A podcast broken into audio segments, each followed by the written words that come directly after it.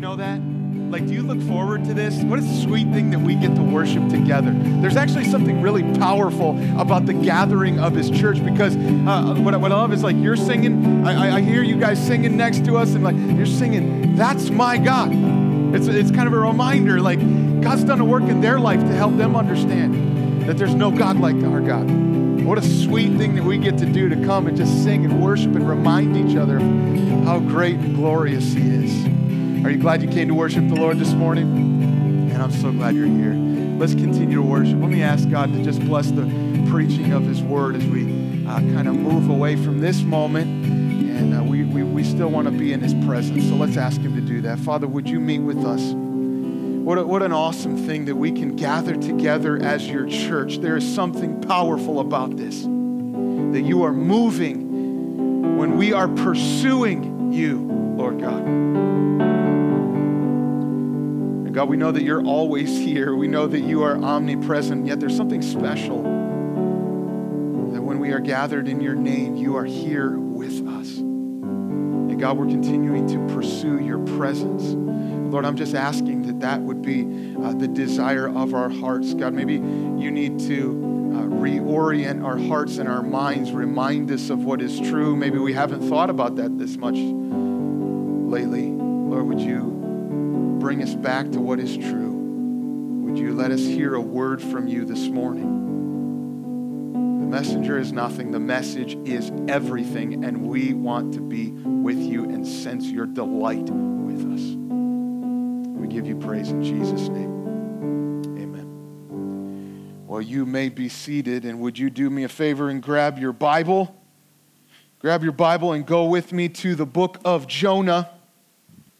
Go with me to the book of Jonah. We're actually going to be in chapter 2 this morning of Jonah. If you don't have a Bible, you'll notice some of our uh, ushers are coming by. They would love to give you uh, a Bible, and uh, we just want you to have a copy of God's Word in front of you. Uh, we're going to be in Jonah chapter 2, but uh, technically we have to pick up in chapter 1, uh, starting in verse 17. That's the end of the chapter. and, and just to recap, uh, Jonah's on the run, okay? And, and I need to uh, issue an apology. Uh, my, my wife, uh, she's so awesome. Uh, Carissa and the kids, they're up in Massachusetts. I'm missing them a lot. She's so kind. She's like, You better apologize to all the runners that you offended last week. So please forgive me. Um, I, I, made it abundantly clear that I hate running, and uh, really, I'm impressed with what you do. I wish I could do what you do. Uh, but I'll stick to the elliptical. You all can run your marathons and stuff. Okay? Are we cool? Are we okay? Um, love you. Here we are, Jonah uh, chapter 1. Jonah is running, but he's, he's really running from God, right? But he's learning. Good luck with that. Uh, that. You don't really stand much of a chance if God is chasing you and, and, and, God is coming for him, and he demonstrates that through the storm that he's bringing. And uh, the, they, they cast lots trying to figure out, like, whose fault is this? And lo and behold, the, the lot falls on Jonah, right? And, and so they pick Jonah up and they throw him into the sea, and that's where we left him last week. If this was a, a, a TV series, then that, that's the episode that, like, ends and you think he's dead like, oh, he's, he's gone. But you know he's not, right? He's, you can't kill off the protagonist. That doesn't happen. So we're just waiting to figure out how in the world he's still alive. So here we are, chapter 1, verse 17. You there? Follow along with me as I read. And the Lord appointed a great fish to swallow up Jonah. We've been waiting for that moment for a while, right?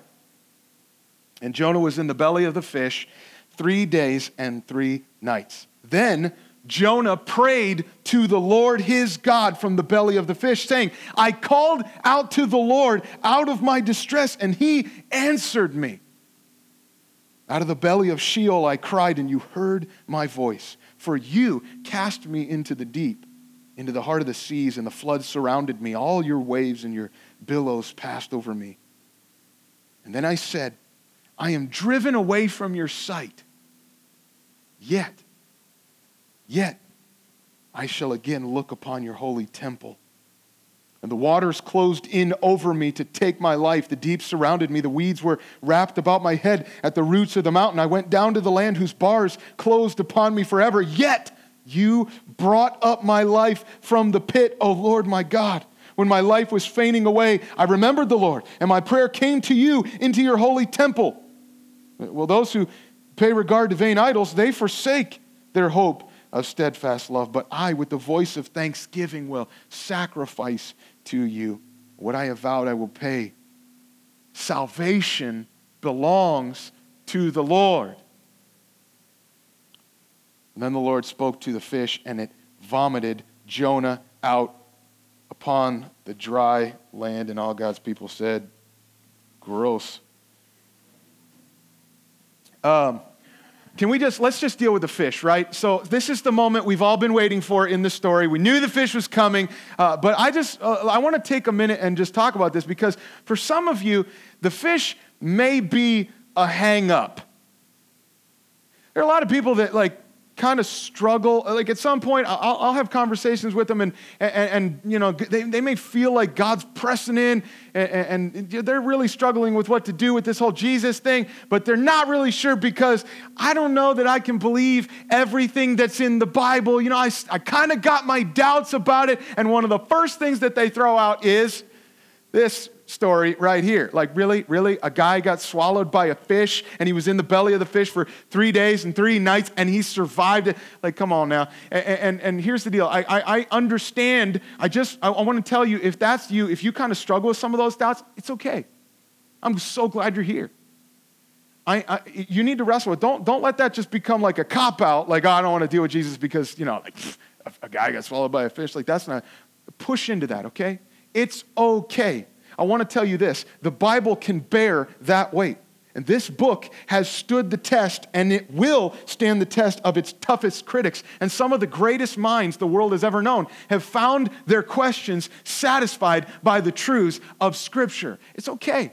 It's okay. But I want to let you know a couple things about this fish. One, it's true, it's real. It really happened.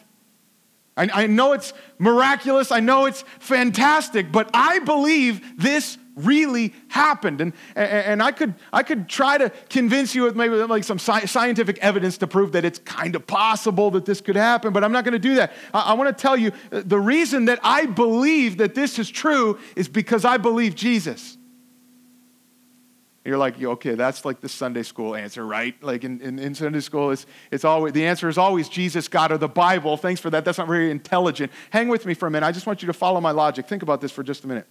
My life has been transformed by the person of Jesus. That doesn't make any sense. It really doesn't if you think about it. This is a man who walked around in the Middle East over 2,000 years ago. So, why in the world would my life be so impacted? My life be so transformed? I live my, I get, I, dude, my, my living is by the things that this man said. Why is that? Well, it's because this man, Jesus, made some outrageous claims. Do you know that? One, th- this man walked around claiming that he was God. You're either crazy and that's not true. That's kind of a wild claim to say that you are God. He's the, he claimed to be the Son of God. And then he claimed that he was the only way that we could be saved from our sins. Well, now you got my attention because that sounds like a pretty serious deal. And then he also claimed, he made a prediction. In fact, he made it three times before it happened. He said, I'm going to be killed and then I'm going to come back to life three days later. That's an outrageous claim. Here's the crazy thing he did it. He did it. And there, there, there's so much evidence, even scientific evidence, that would lead me to believe eh, it makes it reasonable to prove that the resurrection happened. And I just got to tell you, if I can believe in the resurrection, that, that, that doesn't happen, that people come back to life. Have you ever noticed that? That's not normal. So if I can believe in the resurrection, I have no problem believing in the fish. But even greater than that, if Jesus did exactly what he said he was going to do, then I have to take everything that he said seriously. He said he's God, and God doesn't lie. So if Jesus really did come back from the dead, then I have to take his words seriously. And do you know what he said about Jonah? He actually talked about Jonah. Do you, do you know that? Do you know what he said about Jonah? He said Jonah got swallowed by a fish. So I have no problem believing that this is real. It's true. I got to tell you, if it is real, this has got to be one of the freakiest stories in the Bible, right? Like I have told you before, this is one of my worst nightmares. Being out in the middle of the ocean does anybody else feel this? Like i'm, I'm okay swimming but, but you put me out in the middle of, a, of the ocean and there's a world of creatures below me that i can't see but they can see me? Mm-hmm. just take me jesus. I do not like no there's no way that i want to go through that. Like i don't want to drown but i certainly don't want to get eaten by something coming up from below that i can't see. That's awful terrifying. But, but, but you need to know one other thing about the fish. Um, the fish is for his salvation, not punishment. Do you know that? God is not uh, sitting up in heaven concocting some horrific form of vindictive, vindictive retribution like, how, how do I get back at Jonah? He disobeyed me. I got to get back. I know. I'm going to send in a fish. That's not what God is doing here. What God is doing is he's rescuing Jonah from drowning. It's for salvation. Why does he need to be saved? Well, Jonah's in a mess, and it's all his fault. Jonah chose to sin, right? We've been learning that if you choose to sin, you choose to suffer. Have you ever found yourself in a mess of your own making? This was me pretty much every finals week in college. Right? Thankfully, not my graduate work, but in my undergrad, for sure every week at, uh, you know finals week at some point i would look at my syllabus for like the first time in a few months and, and i'd realize like what in the world i got a paper due tomorrow? You got to be kidding me. And, and, and, now i'm like miserable because i'm realizing like i have to do like three works three weeks of research in, in about three hours and i don't have time to eat. I don't have time to sleep. I'm going to have to stay awake all night in order to do this and I'm, I'm poor. I don't have money to go to starbucks. How in the world am i going to stay awake? And i literally had guys in my dorm that were offering me these eye drops that would make it physically impossible impossible for you to close your eyes so that you could stay awake all night. And suddenly that sounds reasonable. I'm miserable in this moment because, uh, like, how am I going to, how is this even fair, by the way? How, how do I have four tests and two papers and they're all due in the same week? How is that fair? And inevitably, there was one guy in the dorm who would always come up to you and be like, well, you know, you know what he's going to say, right? You've had all semester to work on it, haven't you? Yeah, thanks, not helping. Uh, but he's not wrong either, right? It's my fault. It's my fault. Are you in a mess this morning? And maybe it's not all your fault, but you know that you've made a lot of this mess. Maybe it's your finances, I don't know. Not where it needs to be. Maybe it's in your marriage, in your home, the way that you're communicating with one another. And as much as you would love to just believe that, well, they're 90% in the wrong, I, I know that this is partly my fault as well. Maybe your reputation at work, I don't know what it is, but whatever mess that you find yourself in this morning, even if it is a mess of your own making, I just want to encourage you with this. Here, here's a a big idea this morning, and let this encourage you. God saves us out of our mess.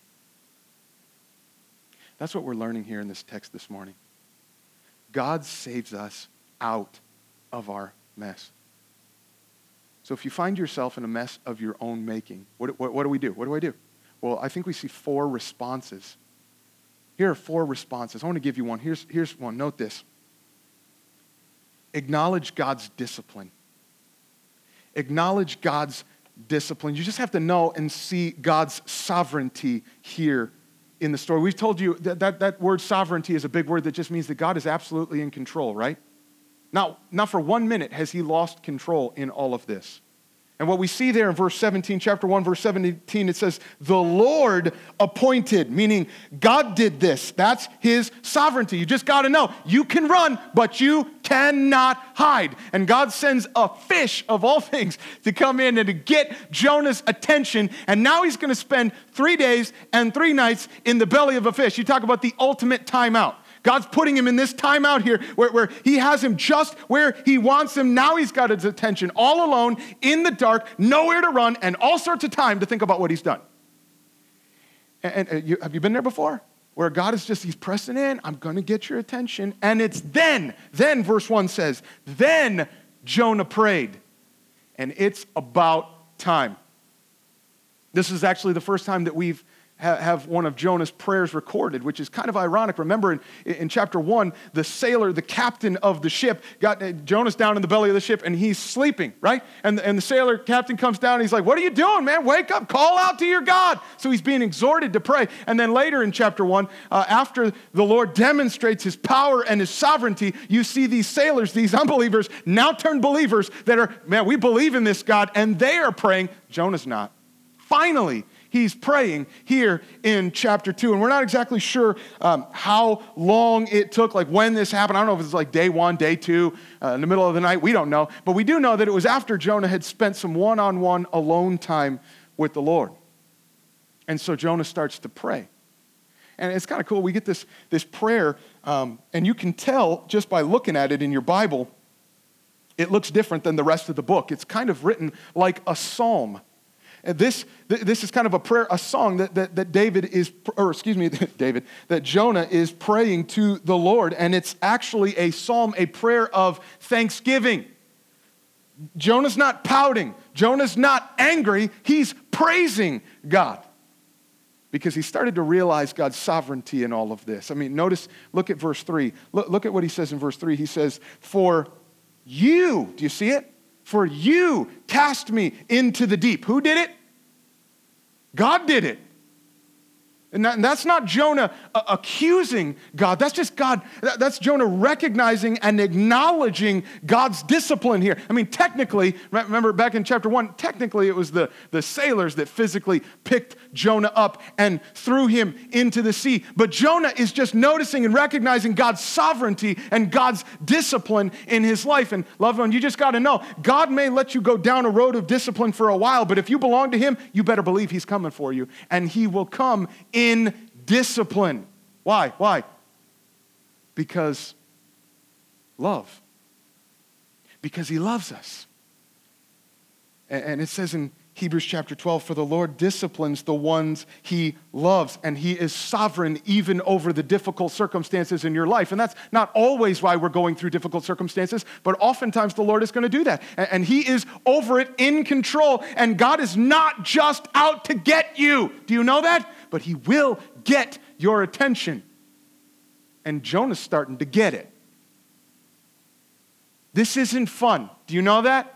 The, the fish is not fun. Jonah's not some adrenaline junkie like, God, that's sweet, epic ride, man. I love the thrill ride. Like, that's not how he's feeling about this. Fish is not fun. The storm, not fun. He does not want to go through these things. And yet, Jonah's starting to see this is good.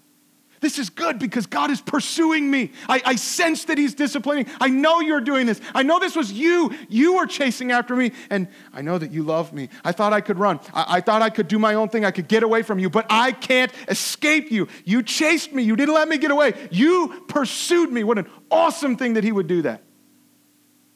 And when we are dis- when we are disobeying as the Lord's children, He will often use the trying circumstances in life to wake us up where we just can't run anymore. And it's kind of crazy how far God will go to get a hold of Jonah. And I know we like to avoid the storms, we like to avoid the pain, right? I mean, who wants to go through that? None of us want to experience these things, and yet uh, it's only when we're convinced of God's absolute love for us that we can appreciate what He's really trying to do, and we can acknowledge His discipline. And see, so often we're always just praying, like, God, just change my circumstances, change my circumstances. Guess what? God may be trying to change you. God is more concerned about our character than our circumstances. And sometimes he's going to use those circumstances, the storms that you are feeling like you're in right now, something crazy, in order to transform our character into the likeness of Christ. What a good God that he would do that. I just got to tell you, if you're in a storm right now, stop trying to run from it and learn in it. We just acknowledge God's pursuing me, he's trying to teach me. And which leads us to our second response that we see uh, from Jonah. You need to learn this Call out to him in distress. Call out to him in distress. You see it there in verse 2. He says, I called out to the Lord out of my distress. What, what, what, are you stressing over today? Well, are, you, are you in a mess? Is it evident? evident? Does, like, does everybody know about it? Everybody can see you're in a mess? Does nobody know about it? We like to put up a facade. We don't do that here in Northern Virginia, right? We, we, we've got to have everything together, and, and, and, and I have, I, you know, my life's in order, and, and I'm okay, I can handle it, and, and, and, and so I'm doing, I'm, I'm doing some image work here. I need you to think that I'm awesome, I'm okay, everything's fine, and yet, yet like, inside, maybe it's, maybe it's emotional. You're a wreck. Maybe it's spiritual. You feel that turmoil in you. Maybe it's in your home, man. You would hate for anybody to, to see and to hear the things that are happening at home. Maybe nobody sees, but, but you know that there's just some chaos in your life and you are in distress. You're like, no, no, I don't want to. I don't want to go overboard with it, but I just feel a little bit overwhelmed with life. What do I do? What do I do? Well, the answer is pray. Call out to the Lord. When? Now. Call out to the Lord now in the midst of this. He says, Out of the belly, out of the belly of Sheol, I cried. That, that word Sheol meant the, the underworld. It was kind of a, a, a poetic description of death and desperation. Jonah's just trying to get you to understand man, I was in a bad place, but in the midst of all of that, I cried out to the Lord. And I just want to say, God, Jonah, Jonah, why did it take you so long to pray? Why does it take us so long to finally get on our knees and cry out to God when we're in the middle of something crazy, when we're in distress? Why does it take us so long to pray? Are you praying about it? Are you asking the Lord to help you in the midst of this? Do you know what's going to happen when you do? Do you know what happens when you call out to the Lord? Do you know what happens when you pray? Look at it. Look at it again. Uh, verse 2. I called out to the Lord out of my distress, and he answered me. Uh, out of the belly of Sheol I cried, and you heard my voice. God will hear you. God will listen to you. I promise you, He will. This is, this is so awesome. Even when the mess is of your own making, God still listens. Think about, think about Jonah. All this distress is his own fault, right? Remember, he's, he's the one that's disobeying. He would rather die than do what God says. And then he has the audacity to cry out for God to help. Like, I'm not to lie. Uh, there's a part of me that's like, oh, sure, Jonah. Like, sure. You don't want to talk to God. You don't want to have anything to do with him. You're trying to run away from him. But then when you're about to die, then you call out, like, sure, then you're to pray. Maybe that's why you're not praying. Because you feel like, why would God listen to me now? Like, I, I'm kind of embarrassed. Like, I did this. This is, this is my fault. I've been running. And I, I can't just demand God to listen to me. I don't deserve that. I, I, I, I have no right to ask God to help me in this. I made this mess. It's my fault. I just want to tell you this that this is the message of the gospel. Would you hear this this morning? God responds to repentant sinners. He always does. He always responds to repentant sinners, and, and we will never deserve it, but He listens to us when we cry out to Him in desperation. You just got to know that is grace, and it's grace that He would pursue you, that He would chase you even into a corner where you can't run anymore, and all you can do is drop to your knees and, and cry out to the Lord for mercy, knowing you don't deserve it, but He's your only hope. He's all you got. That's an awesome place to be, that we would be in a place of humility and, and dependence and I know that's not the Nova way. We don't do that. I can handle this. I, have got it. I'll, I'll be able to take care of it. It's okay. Going through a rough patch, I'll get. No, you can't. God is the only one who can save you out of that. And what an awesome thing that we would humble ourselves before Him and recognize our dependence on this great God. I know it's not comfortable, but that's a sweet place to be. And you got to know that if you are crying out to the Lord, no matter how low you go, no matter how many times you have messed up, He will listen because he loves you. What an awesome thing that he would do that. You've been crying out to the Lord? It's been a few days? Been longer than that? I don't know if you've ever felt this, but sometimes when I, when I, when I haven't really been you know, praying or reading my Bible, I, I get this sense of like, ah, I can't do that now, you know. I haven't been doing it very well. Listen, listen, that's just so much, there, there's just so much pride there in thinking that we could somehow earn the ear of God. We don't. I don't deserve it. But He will listen to you when you respond in repentance. So we can cry out to Him in desperation. And then this third response long for His dwelling. Long for His dwelling. Look at verse 4.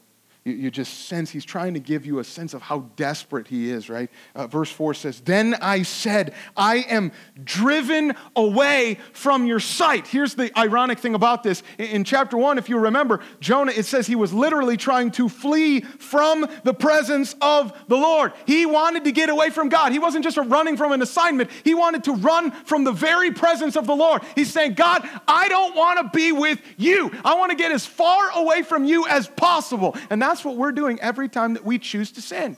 We're looking at the presence of God and saying, I don't want that. I want my own thing. And we're running from the presence of the Lord. And, and the crazy thing is, in verse 4 now, Jonah actually gets the very thing that he wanted and then realized it was a terrible mistake. You ever discovered that? That's the bitter reward of sin. That when you finally get the thing you think you want, you find that it's the worst thing that you could ever have separation from God. It made me think about um, something that happened a few years ago when my oldest daughter, Jolie, uh, well, she was like two or three, I think, at the time, and Judah was just a baby. And, and Carissa decided that she was going to take them to the mall. And, and so they were going shopping, and, and, and, Jolie was to the point now where she's not just walking, she's running like crazy all over the place. And, and she's trying to uh, exercise her little independence and prove that she can handle it. And, and she got super excited because uh, they were going to be going down the elevator. There's all sorts of crazy people around. You know, you're in the middle of the mall. And she, I don't know, two or three years old, but she, she can run now and she can reach the button. So she was super fired up that she was going to get to push the button for the elevator. But here's the thing we're, we're not the kind of parents that just let our kids like go all over the place. Like, you, you know, we'll just catch up to you. Like, no, we, like, you got to stay pretty close to us, especially in the mall. In fact, I don't think I'm ever going to let my girls go loose in the mall ever because now I'm afraid for my wallet. But we just don't do that, okay? So you have to understand, we're keeping them really close. She knows that she's supposed to stay with mommy, but she got so excited and so independent that she bolted and, and she ran ahead and got up to the elevator. She was able to reach up and push the button. And literally, Carissa's got Judah, the baby, in the, in, in the stroller. She's like chasing after her to get to them in the mall. And, and by the time she got there, Jolie was already in and the doors closed. And, and like, it's okay. Um, like, she's still with us. So, you know, this is like. This is still like a happy ending here. But but Carissa like pushed the button, and thankfully nobody else had pushed any buttons, and so it opened right back up. And Jolie's eyes were like this big. She's bolting out there. She got separated from mom, and it freaked her out. I think that's a little bit of what Jonah's feeling right here and, and even greater than ele- elevator doors closing, or even greater than seeing the mouth of a fish close. Jonah is feeling that separation from God, and it freaks him out. You know, the consequences of our sin are just absolutely devastating, but there could be nothing worse than not having God's favor and being driven away from His presence. Our sin separates us from God, and that is a mess of our own making.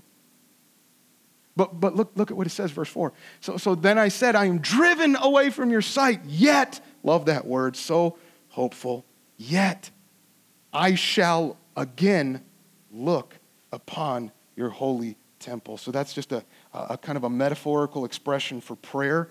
Uh, Jonah now is desiring to be in the place where God dwells. So, just so you understand the temple reference, uh, Solomon, King Solomon, was the one who built the temple, right? In 1 Kings chapter 8, uh, Solomon finished construction on the temple, and then he was going to pray a prayer of dedication. But, but, but, but Solomon knew, like, yeah, this is the place where God dwells, but, you know, God doesn't fit in a building. He understood that. And so I want you to see this. First Kings chapter 8, he, he says, Behold, the heaven and the highest heaven cannot contain you. How much less this house that I have built? I know that you are so much bigger than this. I, I, I realize that you, this isn't the only place where you dwell. There's something special, though, about this place because this is the place of which you have said, my name shall be there. And he, and he was praying that you may listen to the prayer that your servant offers toward this place. So, so this is Jonah years later offering his prayer toward this place, looking toward the temple. He's looking to the place where God dwells. Do we long for the presence of God? I love that Jonah's heart is now there. He's realizing, I don't want to get away from you. I want to be with you. And if I lose you, I lose everything. You are what I want most. Is that the desire of your heart? Do you understand that the presence of God is the very thing that would satisfy, the only thing that would satisfy, that we would have a hunger and a passion to be with the Lord? Are you there? Can I just tell you, this is the, this is the awesome part of the gospel that will comfort you this morning. If you trust in Jesus, if you trust in Jesus to save you, you will never be separated from the love of God. Never, never once will you be separated again from God. He says, uh, Romans chapter 8, you know these words. For I am sure that neither death, nor life, nor angels, nor rulers, nor things present, nor things to come, nor powers, nor height, nor depth, nor anything else in all creation will be able to separate us from the love of God in Christ Jesus our Lord. Praise God. That's what He does for us because of Jesus. But, but, sin entices us at times and we see something that we want.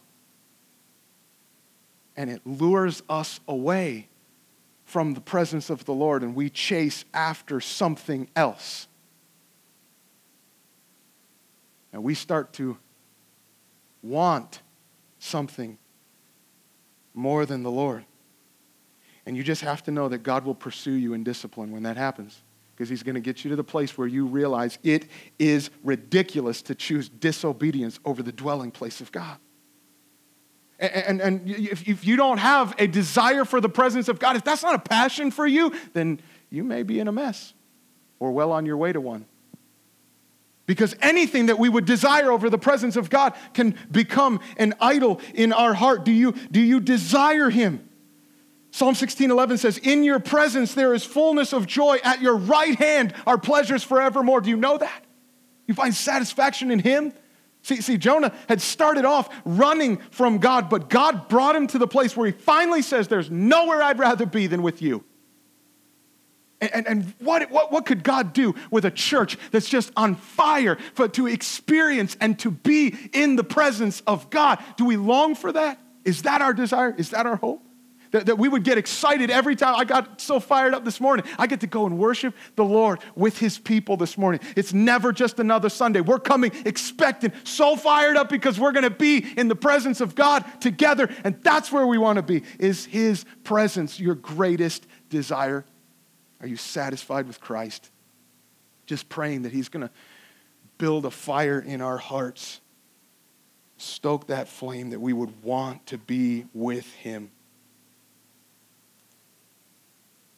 Well, when you're in a mess of your own making, God's able to save you out of that. And when He does, here's the last response praise Him for His deliverance.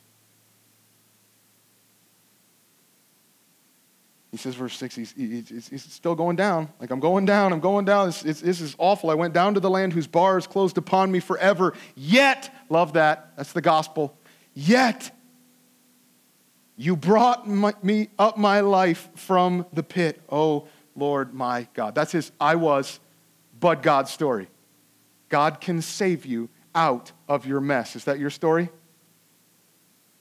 Only God can do that. And only God would do that. See, look what he says, verse 8. He says, Those who pay regard to vain idols, they forsake their hope of steadfast love. Listen, listen. If your heart is drawn away from the presence of the Lord and you are running after anything else, and it can be a good thing. Do you know that? It could be an awesome thing that you would be going, like, I love my family. I love my job. I, I, I like to make money. There's nothing wrong with these things. But if these things take precedent and they become more important to me than the presence of God, they become an idol in my heart. I'm trusting in those to either satisfy or to save me. I just got to tell you, you're going to be majorly disappointed. Nothing can save us but our great God.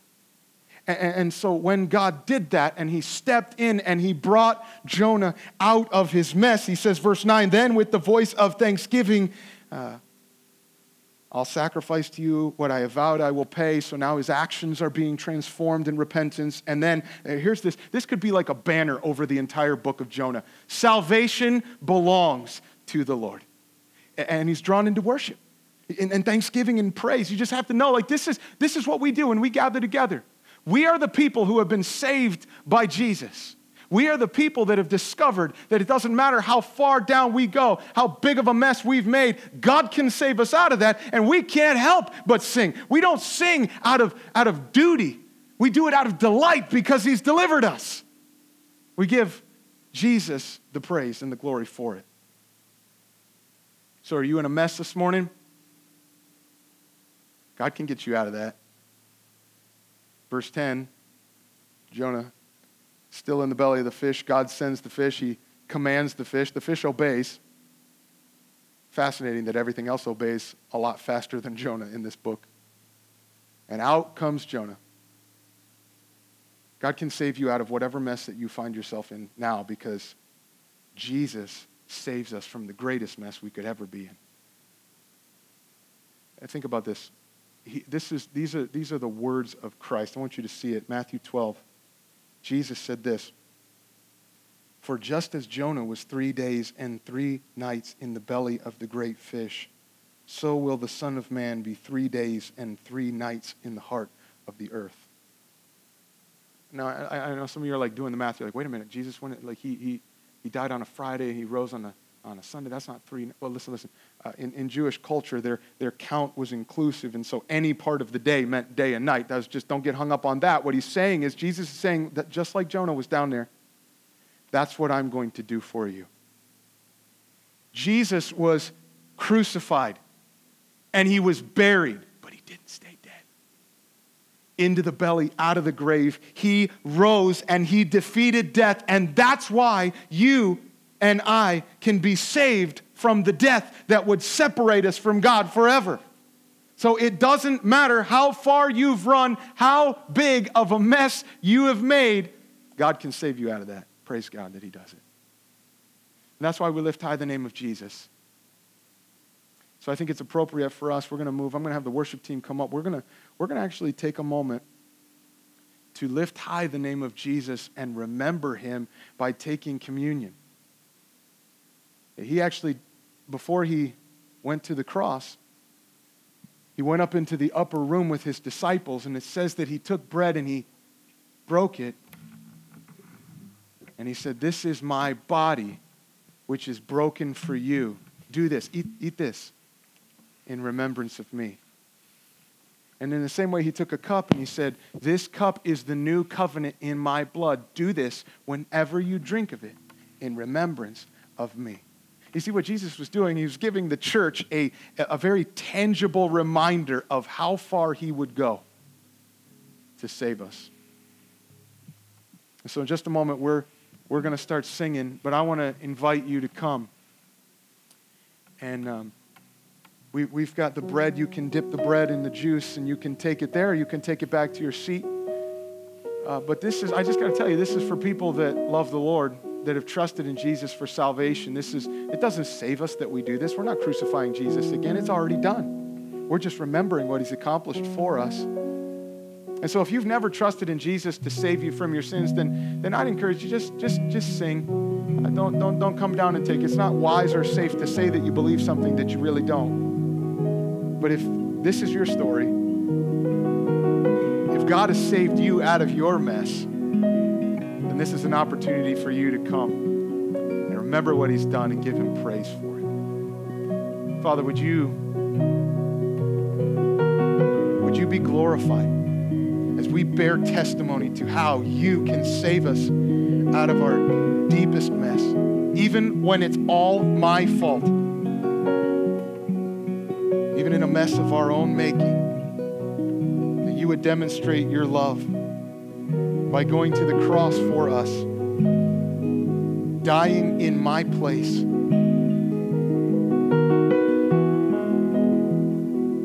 And what a hope that we have that we will live with you forever. We can be with you.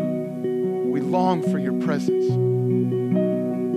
Convince us again that there's nothing, no one greater than our God. Praise you in Jesus' name.